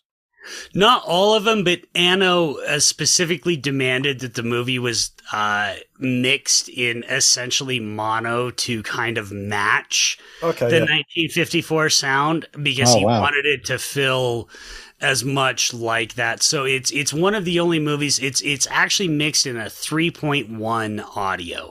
So you basically have two front channels, a center, and a sub, uh, and that's that's what it's which is essentially what a movie theater kind of would have been like around 1954. Uh, So he was really trying to replicate that sound because he did want this. So this is the first. So we've had lots of Godzilla movies that are essentially sequels to 1954. This is the first proper reboot. This is the first proper Japanese Godzilla movie where it's like we're starting from zero. This is the first time everybody's met Godzilla. And and he wanted to try and replicate that same vibe and that same feel uh so yeah, right down to the sound mixing. Cuz again, he's a mad genius. He sounds completely awful to work with. Like like if you were a filmmaker, I just don't think you want to work with Hideaki Anno at all. But if you're a fan, if you're a consumer, uh, the dude's fucking brilliant. Um, He gets shit done. he he gets shit done and he gets it done better than anybody else. So That's um, awesome. Yeah so and and they did use they did use a lot reuse a lot of sound effects. Obviously they reused the music. He want he initially tried to have somebody redo the 1954 score and he's like it just it doesn't sound like what i want so let's just use the 1954 score. And they had some other you know the the person that did the actual score was the same one that did Evangelion, and he was like, "Let's just use the Evangelion score." And you know, I I just I can't imagine fucking Michael Bay or you know the algorithm that is Jon Watts doing something like that here in the U.S. Like I just can't imagine that happening uh, here in the U.S. Which is again, Shafi hates Jon Watts, basically. I always love it when you call them the algorithm because you and me are completely on the same page there. have you seen No Way Home yet, Shafi? You haven't, have you? I haven't. No, no, no, no. But you know what? I do. I do like Cop Car. So give if Jon Watts, you listening? If you're listening to this podcast, um, uh, you know, No Way Home is the one time that Cop Car Jon Watts decided to show up in the MCU. I will say that. Yeah. What one thing, Andy? Do you did you recognize any actors from this film? No, sorry. Oh, come on, man, you must my have. days. Come on. Andy. All right, all right, Oh, all right, really? all right. Do you know what? Do you Your know what? favourite actually, film? actually, was it the guy from The Wailing? Yes. Yeah, so forgive my pronunciation, Jun Kunimura. He uh Yeah, it was He Jun plays Kunimura. the- Yeah, he plays the he plays the kind of the general, like the head of the military, as in he always seems to be. I'm not sure what his official title, his character, but yeah, that's the dude. That's the Japanese man from The Wailing. Mike, have you seen The Wailing yet? I I have not. I I'm waiting do, on please listening. do. I know, no, it's on the list. I I need to, Honestly, and no. I'm actually waiting on your episode because I haven't watched it. Yet. But I will say also, Jun Kunimura was this is his second appearance in a Godzilla movie because he was also in Godzilla Final Wars. Um, Jun, Right, right. Jun Kunimura is a major heavy hitter in Japanese. In fact, all the actors almost in this are people who have in some way, shape, or form been in other Godzilla movies. Uh, because, Oh, right. again, a little bit of a celebration, a little bit of a victory lap for Godzilla. So there's a whole lot. If you know Japanese cinema, there is a whole lot of real fucking famous faces in this movie. Yeah. So, so, uh, so the female character Satomi Ishihara. She she was in the first um, Attack on Titan film. Is that right? Yep, the terrible, terrible, terrible live action Attack on Titan film. Don't don't ever watch the live action Attack on Titan films. If you like Attack on Titan, stick with the anime or the manga. Do not watch the live action movies. So, so Kyle, you said you don't get on with anime films at all, but I think I would I would recommend Attack on Titan. If I may, um, our mate that we're talking about, it, this is the same guy that got his sort of head blown up by a toothpick and hard boiled, isn't it? It's the same actor. Oh shit, that's not him, is it? It is him. I'm sure that's him. Yeah. We'll You're, go to Mike here, I think. I'm sure that's him. It is him. oh my god. Yeah. That- I can't And- believe that. I can't believe I don't recognize him. That's crazy. Yeah, Yeah. it is him, isn't it? So I think he's got one of the coolest IMD lists ever. And he gets his head chopped off in Kill Bill as well, I believe, if I'm right. Yes. Yeah. Yeah. Yeah, because I certainly recognize him from that as well. And I was like thinking, wow, mental what, trademark. what a cool, what a cool guy! Like, what a cool sort of understated career. Like, because he's one of the baddest dudes. yeah, hard-boiled tea house gunman. Yeah, And then in uh, Uzi dude, isn't he? Isn't he carrying an Uzi? yeah. Yeah, He- that's Let's because he, so.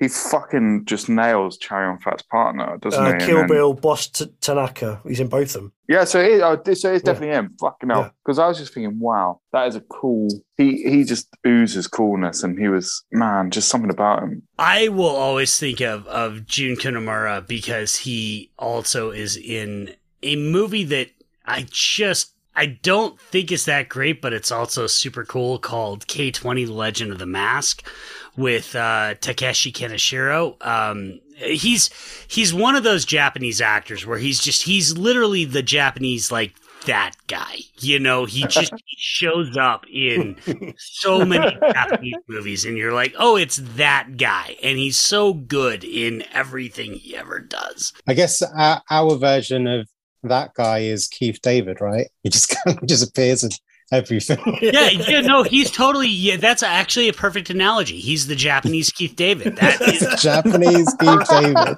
analogy. Like he just shows up and you're like, fuck yes. And then, you know, he may be in it for five minutes and he may be in it for like 50 minutes. But Yeah. either way, you're just like fuck.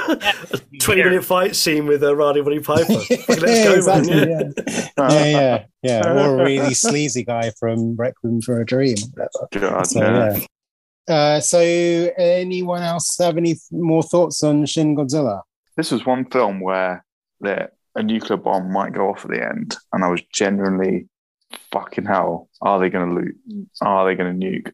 I just didn't know. So the tension remained throughout the film, whereas most films with a nuclear bomb, the tension isn't really there. So I absolutely adored this film right up until the final minutes. Sorry, that's all I have to say. but it's, it's cool. No, no, no. It's- yeah. They're going to burst into tears though. Well, no, it's like how how often do you watch a film with a nuclear bomb and you're not sure that it might fucking go off? Man, they might just have to do it. If that freezing The process doesn't work, they've got no choice. It's fucking crazy. Um, Independence Day. Yeah, I mean, you could you could totally see a Doctor Strangelove ending here, right? Like the way the movie is. Like, there's really no. You Anno sets this up so well that like. Yeah, ah, fuck. They just got to nuke Japan. Um, yeah, I, I, I, I'm with you, Dave. I get what you're saying. Thanks.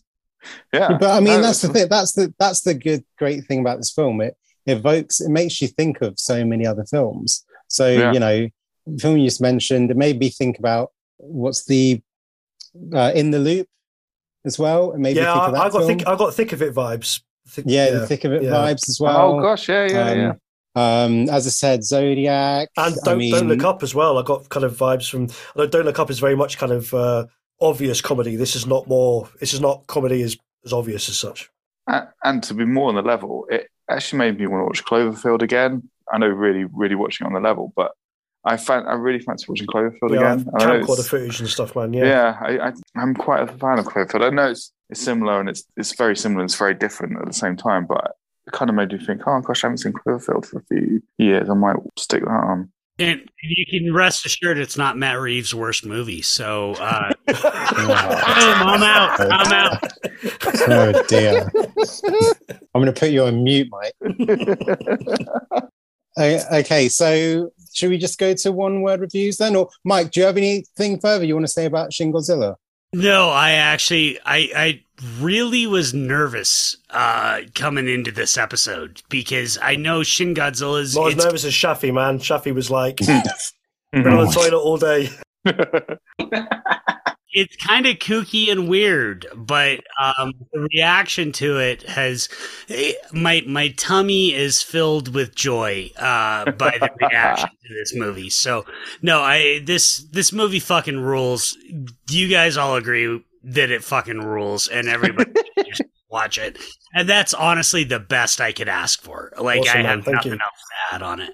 Nice. No, thank you very mu- much, Yeah, Mike, for thank you. bringing it into our bring it into our world. And um, yeah, I think I've found a new favorite film. So there you go. So should we go to one word reviews then? It's the one word review, the one word review, the one word review from us to you. Except for Carl, who says, "Oh, that's fucking quality." Cool. All Yeah, right. man. so let's always, start I'm- it's a shock, and I'm trying to think of it, but yeah, let's do it. Okay, so I reckon on the Uh, 25th episode, I'll remember. Kyle, what's your one word review? Jobs Jobsworths. Nice. Uh, Andy, what's your one word review? I'm going to go for powerful. Powerful. Dave, because you prepared best. this one one It's the greatest monster movie I've ever seen. Dave, Dave, because you prepared this one word, uh, what is the special word you've uh, you've got for the one word review? I forgot to mention this film reminds me a bit of Brazil, the film Brazil. thanks, thanks for Thanks, that one word the review. point. Uh, Dave, This film reminds me of France. really helpful. What, are you, what are you saying? What are you saying, mate? I remember thinking I was Uh, quite clever.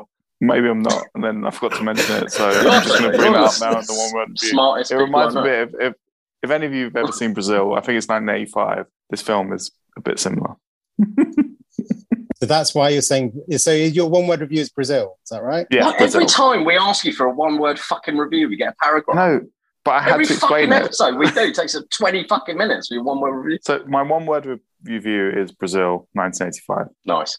You have to say 1985, mate. It's fine. Uh, okay, and uh, And Mike, what is your one word review? I gotta go with Anno esque. Nice. The most Nice. fucking Hideaki Anno esque shit ever. Nice. Great. That's the best one word Brilliant. review we've ever had. I know, yeah. So, uh, Shafi, that Shafi, is- no, no, no, no, no, no. What about you? Oh, God. oh gosh, yeah. Panic. That's my Ooh, one word review. lovely, yeah. Okay, nice. All right. Okay, cool. Um, so Mike, Legend. before you go, do you mind if uh, I've got just a few questions for you? Can we go through those if that's all right? Just as a, like a quick fire round. Absolutely. Fire away. Ask me the questions you want to ask. Awesome. Okay, great. So, Mike, what is the first ever film you remember watching? Uh, Star Wars, uh, you know, te- episode four, A New Hope, but Star Wars at the drive-through in the backseat of my Uh-huh. parents' car. Maybe Wow. 19, I was born in 76, so this would have been maybe 77, 78, somewhere Wow. around there. Wow. You can remember it. Wow. Yeah, it, my my earliest memory is this memory. This is why I'm a movie nerd. My earliest memory is seeing Star Wars at the drive-in. Oh, Uh, so awesome. Yeah. Lindsay Oh, chose that as wow. well, didn't she? It's her first film. Yeah, that's right. Yeah. Yeah. Yeah, yeah, yeah. She's she watched it at home, but yeah, yeah. It's, um, that's one of her, her first films. Wow, cool. Um, Mike, name a film that made you cry. Um, many, because I'm a bit of a crier. Uh, most recently, actually, the Adam Project made me bawl. But uh, the one that I always think of that's guaranteed to make me cry is um, Warrior, 2011's Warrior. Great film, man. That last Yeah. fight when the Nationals about today kicks in, I am I'm guaranteed to just bawl like a four year old schoolgirl. I cry Yes. then the best of the best. Always. Can't, honestly. Not even joking. That's the best. Also, when fucking Eric Roberts is like, "Pop it, Tommy, Yeah. pop it, pop Yeah. it," like, oh my god, that shit is. I'm not, honestly, I'm not joking. I, I will always cry watching Best of the Best. Yeah, I actually, no, I- oh, mate. I'm not judging you because I do the same. I, like, It's- it's- oh. Yeah. yeah, You'd think Eric Roberts cries enough for all of us, but no, I'm, I've got some tears as well. so, so yeah, I guess the the um the secret to unlock your audience crying is have a character called Tommy. in a fight, in a in a like round robin fight scene, like, yep, yep. Yeah, yeah, yeah. Name a film that genuinely scares you. Karen Kusama's The Invitation. Oh, Uh, I that, fucking love that film. I fucking love that film. scare is maybe not the right word, but it is so unbelievably uncomfortable and unsettling and like miserable to watch, but I love it so much because of that. And there's very few movies that that do that. Like I cannot think of another movie that makes me as uncomfortable watching it as The Invitation does. That movie is fucking brilliant. you you guys might relate to this is that when you watch a film and you want to you want to tell someone uh, about it and i remember watching the invitation and then the next morning talking to liza about it and then just kind of describing like every everything from like beginning to end. And that's exactly sort of and it, that's what like the a film like the invitation does. It just you just want everyone to watch it but you want to sort of just describe every moment you know that Mate, I did that to my dad with Ghostbusters 2 in like 1989 or whatever it was. that where's choice scene in the invitation you're literally like your hair stand on end Where's Chow? Yeah. yeah That's- i think his name's troy troy yeah Is it Troy? Oh, yeah. I'll say. What makes it so great is not a one of us hasn't gone to a dinner party that's just awkward as shit and don't want to be there. Yeah, and, yeah. and that movie like trades on that and then just amplifies it and amplifies it and amplifies it. And it's, Wow. oh my God, it's just, it's a Ah. brilliant film. Great show. I need to watch that. I need to watch that again. I've only seen that once, and that really is an incredible film. What a film. Andy, Kyle, watch that film. Yeah it's brilliant. It's brilliant. Uh what's the film you've seen the most amount of times? So, obvious answer is Star Wars, uh, but I'm also going to shout out uh, the 1993 rollerblading epic Airborne because I, I that is literally up there with Star Wars because uh, the summer between 94 95 the summer between my high school graduation and college it was on the Disney Channel here and I watched it every goddamn day and it is an amazing movie that I will actually, as an action nerd, I will go to bat for the editing in that movie like nobody. That movie is perfectly edited. So uh, I'd say it's Star Wars, but I, I want to talk. I would just want to shout out Airborne because it's fucking I've beautiful. never heard of that, man. Honestly, It's it's a you know it, it came out. It's a rad thrashing. You got all those extreme sports movies. Airborne's the rollerblading version, and it, it's one of the first Jack Black movies. Um, it's got Seth Green from Buffy in it, but there's a race at the end that is just one of the most well edited, well paced final races I've ever seen in a movie. So if you guys haven't seen it, uh, try and track it down and uh, and check it out. It's it's and I like I said, every day for a summer I fucking watch it. I've probably seen that movie seventy five times at this point. I, I think I remember seeing that as a kid. I think so. Is there a, is there like a shot? All I remember out this film is there's a shot of a line of roller skaters, and they're just basically you see them do that for quite yeah, a long time. Yeah, yeah, there's yeah, yeah. well, yeah. there's more than one shot of that in the movie. So yeah, yep. Yeah, I remember that. Yeah, great, excellent. Um, what's a film that you used to like but now dislike? Uh, Joel Schumacher's The Time to Kill because I saw it before I went to law school, and then I saw it after I went to law school, and uh, now I hate that fucking movie. So uh, it seemed so good when I saw it, and then I went to law school, and I was like, "Oh no, this is a giant steaming piece of shit." So is it just that you watch it thinking this would never happen, that would never happen? Yeah, I mean, uh, so I what I really realized, and I actually did an episode on the Dana Bunkler show a few years ago where I like did a deep dive on breaking down all the things wrong with that movie, and a lot of it is just no, it's just it's not. Not only is it not that that would never happen, but it's like so fundamentally bad that it just McConaughey's great, and say you know obviously it's Samuel L. Jackson going, yes, they deserve to die, and I hope they burn in hell is Yeah, amazing. yeah. But uh, no, It's got a good I. I fucking, I just, I hate that movie. Contrast Nice. that to My Cousin Vinny, which is the best legal movie ever made. yeah, a lot, loads of people say that. That it's like the most accurate. You literally watch it in law school. They show you clips from that movie in law school to teach you how to be a lawyer. It's so good. That's great. Okay. yeah, when they're doing like the car through the window, and it's really detailed, isn't it? Yeah, I'm just having flashbacks. Sorry, like the guy didn't have glasses on, and what a car would look like through the different window and stuff. God, Yeah, yeah, yes, yes, Yeah, yes. And yeah. the tires, and it's yeah. literally It's that's just- what I do for a living. Like that movie nails it. It's perfect. Nice. Great. So, what's a film that you used to dislike and now you like? So uh, I am. If anybody followed me last Saturday, as of the time we're recording, you would know I did F this movie fest where I tweet Oh, incessantly. yeah, yeah, that's right. yeah, yeah. F uh, like every podcast, everything I'm doing is because of F this movie. And uh, a few years ago, we one of the movies we watched was Avatar. Uh, Yeah. The and that was a movie that I oh my god, I hated that movie. And you know what? No, I fucking love Avatar. I love Avatar. Right. I am I am all in on Avatar, like Avatar 2 through 4, whatever they're doing. Inject that shit into my veins. I am all about it. So I did not enjoy it when I first saw it, and now I am not a grumpy, crotchety, angry old man. I am just like, give me the blue people flying the dragons. I'm all about it. I, I love that movie now, even though I did not like it at all when I first saw it. So, is that because of the experience watching that film, or is it just got to do with you now see things in that film that you didn't see before? It was the experience watching it with everybody, but it's also I as I'm older, you know, the Adam Project is a perfect example of this too. I am I'm old, you know, I'm older than all of you. I'm an old man and I've also had a really rough last year and I am just becoming more enamored with movies that are purely competent, purely interested in sticking the landing and not necessarily trying to be clever or creative and just being like, you know what we're going to do? We're going to make perfect example is uh you guys know the band Fountains of Wayne.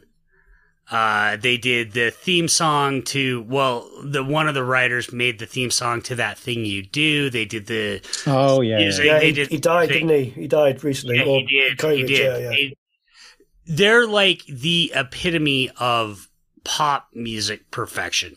They're not genre changing. They're not anything, but you know what they are? They're really fucking good at what they do. And James Cameron is really fucking good at what he does. And Avatar for me, and, and I'm just finding myself appreciating that. Like the, the idea of like sort of competency porn, like just, just s- a director who can just make a movie really well. Spielberg. Spielberg, uh, Yeah. you know, the the big one, like I mentioned, the Adam Project, Shawn Levy. Uh, Yeah. He's never going to change the genre, but you know what he is? He's really good at what he does, and uh, so that that's what it is. The last time I really watched Avatar and came around on it, I'm like, yeah, I've seen this movie a thousand times. It's Dances with Wolves, it's Fern Gully, but it looks beautiful. It's got Zoe Saldana. It's got Stephen Lang. I mean, it just it looks great. It's entertaining. Man, that shit's hard to pull off, and I, I've stopped being bitchy about those kind of movies if they don't live up to what I want. If I'm entertained, I'm entertained, and Avatar is is that. I love that movie now, and I hated that movie when it came out. I hated it. I've I've done a complete 180 on it. Man, Stephen Lang should have been Cable, shouldn't he? Would have been amazing cable. Amazing cable. But I mean, I guess what you're describing is feels like your mindset in just watching films generally, because because you champion DTV films, you can appreciate it for what it is. You know, DTV, you you probably w- watch a film, and go, okay, the we, I can see there are budget limitations. I can see that it's not going to win any awards and its kind of writing or, or or whatever, but it does what it does on the tin. I Yeah, guess. I think I think you did you tweet Mike, or it might have been Twitter on uh, an Action for Everyone episode where he said never shit on the little guy, but yeah, shit hard on the big guy. Yeah, that was uh that was my response on not liking No Time to Die, which I know you all disagree with me on. but my point was ultimately that yeah, Bond can take it, right? Like Bond can take me Yeah. unloaded. yeah. Um, but some movie that costs two million dollars to make, uh, you know, because right before I'd watched No Time to Die, I'd watched this movie out of Puerto Rico called The Witness, and it's billed as the first Puerto Rican martial arts movie. And look, it's amateur as hell, and it was probably made for I don't know fifteen thousand dollars. Um, like, yeah, I'm gonna go lighter. Degree of difficulty matters. I'm gonna go lighter on the fifteen thousand dollar Puerto Rican martial arts movie than I am the two hundred million dollar James Bond movie. um, although I will say, after uh, a certain recent movie, I am lighter on No Time to Die. Oh, really? Wow. Wow. Let's see. Wow. 175 million went to Daniel Craig though, so it was quite a cheap budget after that. Well, that's actually, I love that you brought that up, Dave. We actually just talked about that on this week's Action for Everyone of the opening. If you guys haven't seen JCVD, there's a whole opening, like a oneer. Oh yeah, yeah, that's right. Yeah, yeah. But yeah, then yeah. Van Damme's talking to his agent and he goes, There's a $5 million budget. You're giving me three. The producer's taking one. How much fucking money is there for the actual movie? And, you know, when you're dealing with DTV, that's a real thing, right? Like, you can hear a DTV movie has a $10 million budget. It fucking doesn't. It's got like a $2 million budget because the producers and the stars are taking all of that off the top. and viewers, if you if you've never seen a Jean-Claude Van Damme film before and you think, well, Jean-Claude Van Damme is not going to make a film that I'm going to like, watch JCVD because that's the one film that crosses all genres and is just uh it's it's incredible that film. It's beautiful, It's isn't it? It's beautiful. Yeah. yeah. I think um, the unbearable weight of massive talent is kind of similar ilk, isn't it? When it when we eventually get to see it. Yeah. And exactly. and Willy's Wonderland as well. We're, we're trying to get that into profit one day, so everyone needs to watch Willy's Wonderland. What did we work out it made? Like eighty-four pounds or something. yeah, about just a, like yeah, five quid in a balloon. Yeah, yeah. okay, Ma- Mike, uh, what is the sexiest film? So, of all the questions you sent me, this is the one I really wrestled with because people who follow me on Twitter know I am a f- big fan of like classic 70s porn. And I obviously, I didn't really want to go with that. You can if you want. We're not going to I, judge you. We're no, gonna- but, but I, I, I, I dialed the Wayback Machine Sherman to the movie that for me was like most influential as far as like, oh, boobs. Um, and I went with uh, Risky Business. Risky Business. Oh, yes. Rebecca De Mornay in Risky Business.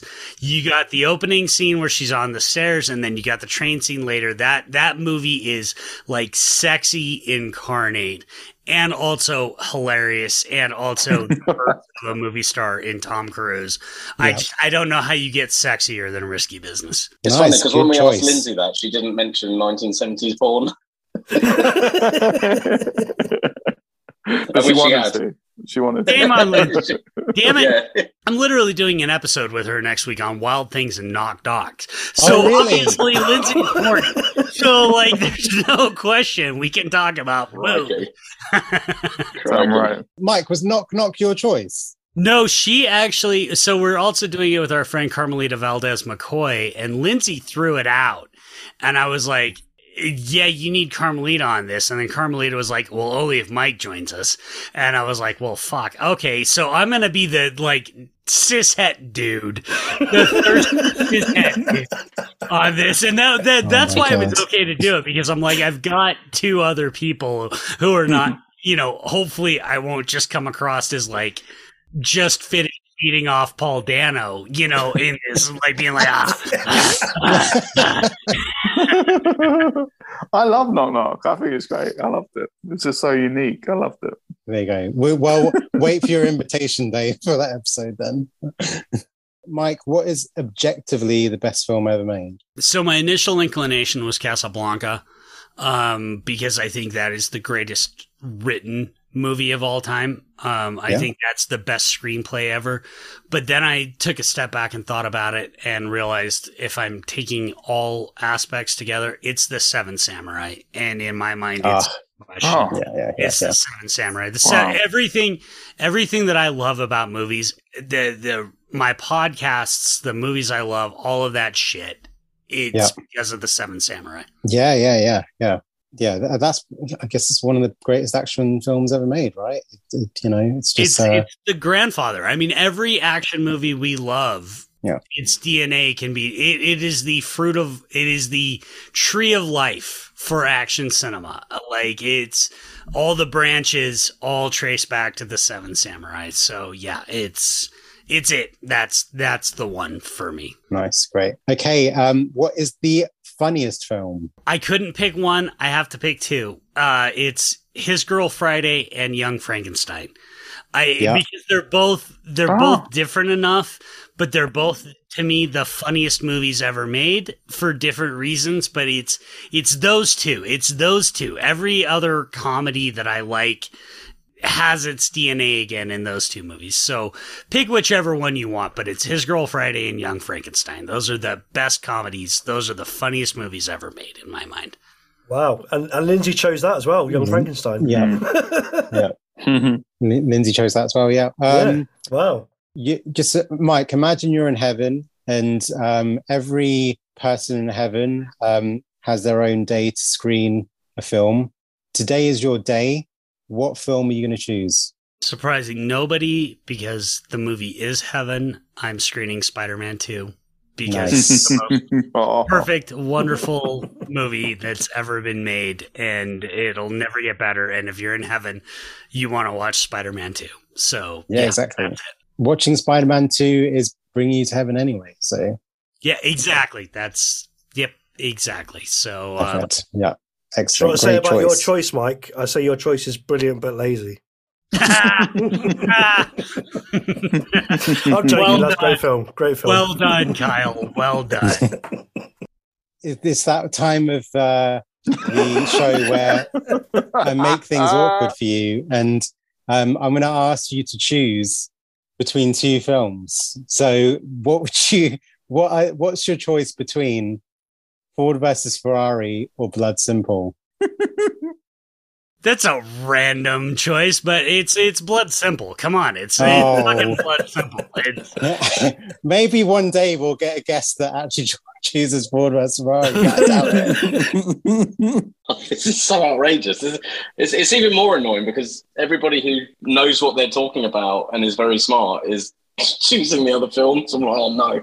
look, I love Ford versus Ferrari. I love James Mangold, but it's fucking blood simple. Like that's like you gotta you gotta do like Ford versus Ferrari and like Driven or something like that, right? Like, although in fairness. I might actually was- pick Driven. um but uh yeah no I, it's it's blood simple but i do i do like ford versus ferrari i'm not shitting on that movie at all Maybe we should go next time. We should say Ninja Two or Mortal Kombat. Oh god. Oh, Ninja 2, come no, on, no, man. no. Yeah, yeah, come on. Come on. I think even I yeah, would know you, Ninja you 2. already laid out that you don't love Ninja 2, but fucking come on. I saw the trailer and thought it was going to be the best movie ever. Well, okay, hold on. 2021 Mortal Kombat or 1995 Mortal Kombat? if, if it's 95 Mortal Kombat versus Ninja 2, I got some struggles. I the, the, the- ah, I got some struggles. Yeah, I really like that film. Yeah, I really like tell Yeah, you it. how bad a film critic I am. I thought Kylie Minogue was in the 95 version. So Yeah. Yeah, nice. Mike, you have been fucking brilliant. Please, please, could you come back on Yeah, our show? this has been really fun. Yeah, this has been awesome. Boys, I'll be back whenever you want me to. This was a Oh. delight. I had so much fun tonight. Awesome. Great. That's great. That's great. Okay, nice one. All right. So, um, that, thank you so much, Mike, and thanks for making your time to take your time to come on the show. Um, right, we're going to go for our next choice. So, the next episode, this choice is uh, Kyle's. So, Kyle, what is your choice of the next episode?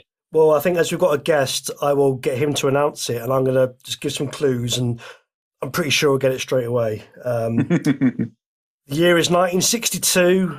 It's the last night of school before you start college. Wolfman Jack is on the radio. You're driving around California.